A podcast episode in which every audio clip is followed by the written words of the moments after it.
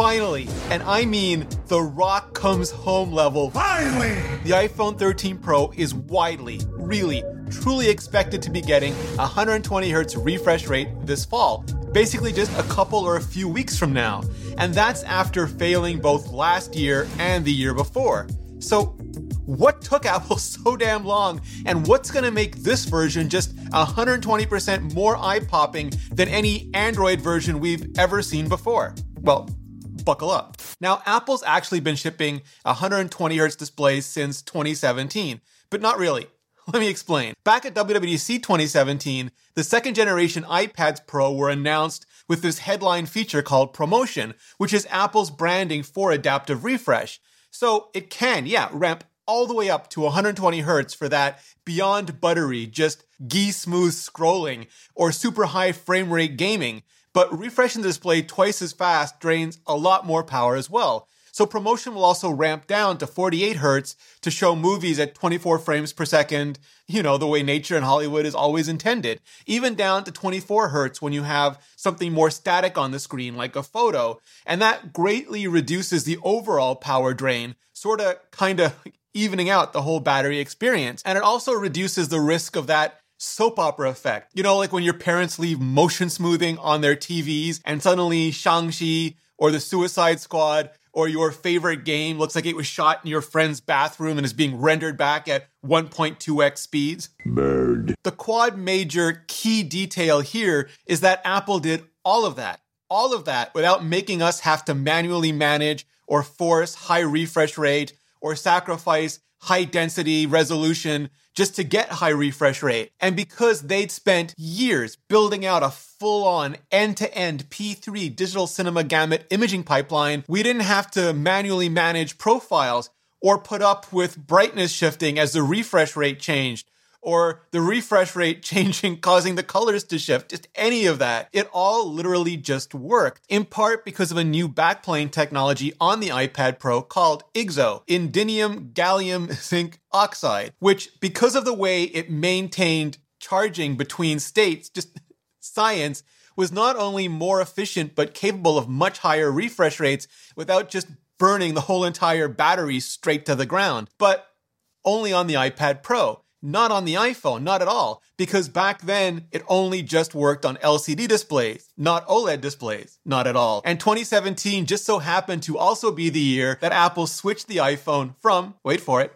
LCD to OLED, which meant way, way better contrast, peak brightness, and dynamic range, but staying stuck at 60 hertz like a display animal. And I mean, Apple could have done what some other companies did over the last few years, not wait to get it 100% perfectly right, but just get it right out the door as fast as possible, which is totally valid provided you can or will make some of the trade offs. Like, for example, just implementing 120 hertz straight up through a more traditional backplane and sucking up that power drain. But it turns out Apple's mostly mainstream, non nerd customer base values battery life over pretty much everything else.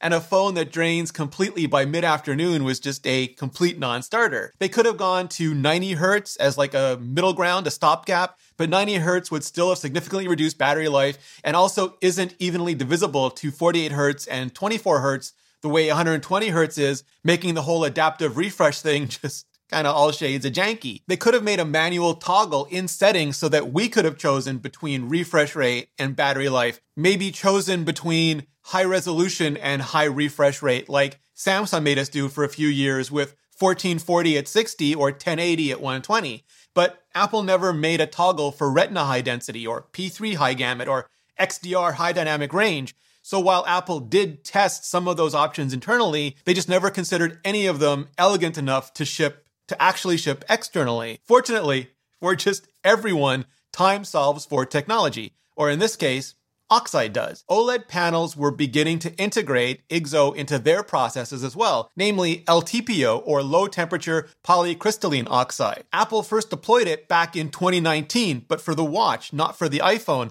and for low refresh rates, not high. And while some of us highest order bit nerds would certainly argue 120 hertz gee smooth scrolling would be phenomenal on the Apple Watch as well. What Apple wanted with the technology was 1 hertz instead, for the always on display instead. but to do it in a way that didn't make you feel like your brain matrix was being reset every time the watch switched from ultra low power to the regular display. So then why Apple Watch but not iPhone as well? And that's because back in 2019, there just wasn't enough LTPO OLED to go around. Not yet. Not for the iPhone at its scale, which is just hundreds of millions of units a year scale. There wasn't even enough for Samsung's flagship phones at the time, which while Samsung sells a crap ton, a absolute crap ton of low end phones, they don't sell anywhere remotely as many premium phones as Apple, who pretty much only sells premium phones. So it wasn't until the end of 2020, when the iPhone 12 was already locked and loaded with its peasant 60 Hz display, that Samsung was able to produce enough LTPO OLED for the Galaxy Note run, which was a much, much smaller run. Estimates have all said under a million units, maybe way under for the initial run, less than half of the initial Galaxy S21 run, which by contrast, Estimates have said Apple planned an initial run of 75 million iPhone 12s and maybe 90 million iPhone 13s. And you can never directly compare all these numbers, but you can get an idea of what's really meant by iPhone scale. And despite a lot of really, really dumb reporting to the contrary, Apple doesn't just take Samsung Galaxy panels and slap them into iPhones either. Apple has a whole entire display division that designs and specs out their panels down to the atom for fabs like Samsung to produce. And I mean down to the atom because sometimes that includes requiring different materials entirely from what Samsung is using for their own phones in that particular generation. But it always includes Apple taking the OLED that comes off the line and going to town with all their own customizations from the controllers in the Apple Silicon to the display drivers to the mitigations for burn in, off axis color shifting, and just a whole bunch more. Basically, with Apple Display, you're not just getting the best of what Samsung or LG or Sharp or whomever can produce, you're getting the best of them and the best of what Apple Display can do with what they can produce. Not just a jab to your eyeballs, but the full on uppercut combo to your optical nerve centers. But now, this year, it really does seem like Apple can finally source enough LTPO OLED, at least for the iPhone 13 Pro and Pro Max it's almost certainly still pentile diamond subpixel OLED and not RGB stripe, but it still means that they won't just be able to do 120 Hz refresh, but full on ProMotion adaptive refresh. So 48 Hz, 24 Hz, maybe even an Apple Watch like 1 Hz for always on lock screen, which is also why 120 Hz and not something like 144 Hz because 144 hertz isn't easily divisible into 60 hertz and no one, I mean no one wants to hear the hardcore display nerds complaining about split frames the way they've been complaining about off-grid pixels since the great scalar crisis of OT 14, which is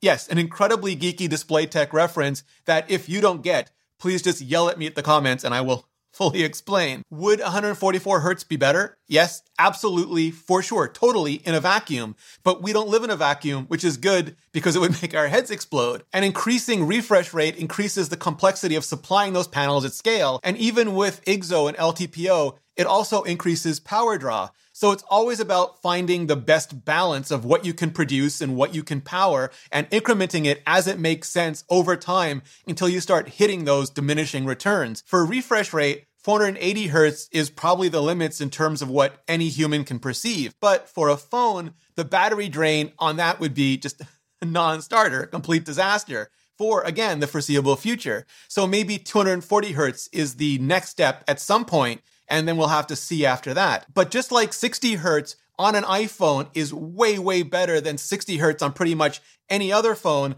I am personally convinced beyond a reasonable doubt unto a moral certainty that 120 hertz on an iPhone will likewise be just way, way better than 120 hertz on pretty much any other phone. Because Apple owns the whole entire phone from atom to bit and can optimize for it in a way that pretty much nobody else can. It's the exact benefit of those custom controllers in Apple Silicon, those custom drivers, those custom mitigations. So every pixel really is all that it can be. And of iOS's end to end color management. So red doesn't look like a slightly but annoyingly different shade of red when the refresh rate changes, or that changing the brightness doesn't force the refresh rate to change.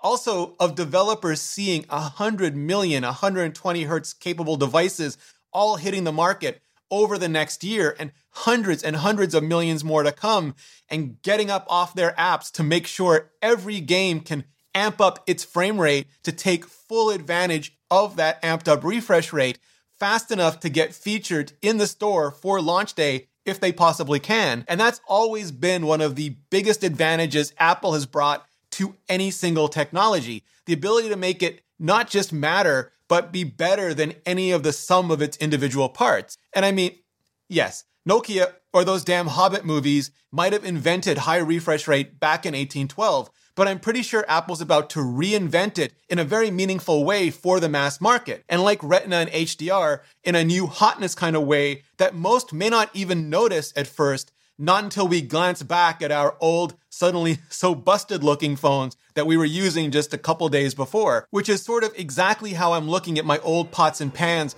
now that I've started using Made in. Because when I cook eggs, I need pans that distribute heat evenly from stove to oven. When I fuss over a grilled cheese, I need edges brown and crunchy, not burned on one side. When I smash a burger, I need to get that crispy, crispy lattice on the outside, but full on caramelization on both sides. And Made in delivers because they've worked with renowned chefs on premium kitchen tools and made them available directly to you without the markup and with a lifetime guarantee. And because you're watching this video, Made in is offering you 15% off your first order with promo code RENE, R E N E. This is the best discount available anywhere online for Made in products. Just go to madeincookware.com slash Rene and use promo code Rene for 15% off your first order. That's madeincookware.com slash Rene, promo code Rene. Clicking on that link really helps out this channel. And so does hitting that playlist above where I'm breaking down everything about the iPhone 13 so you can decide if it's time for your next upgrade. So hit up that playlist and I'll see you in the next video.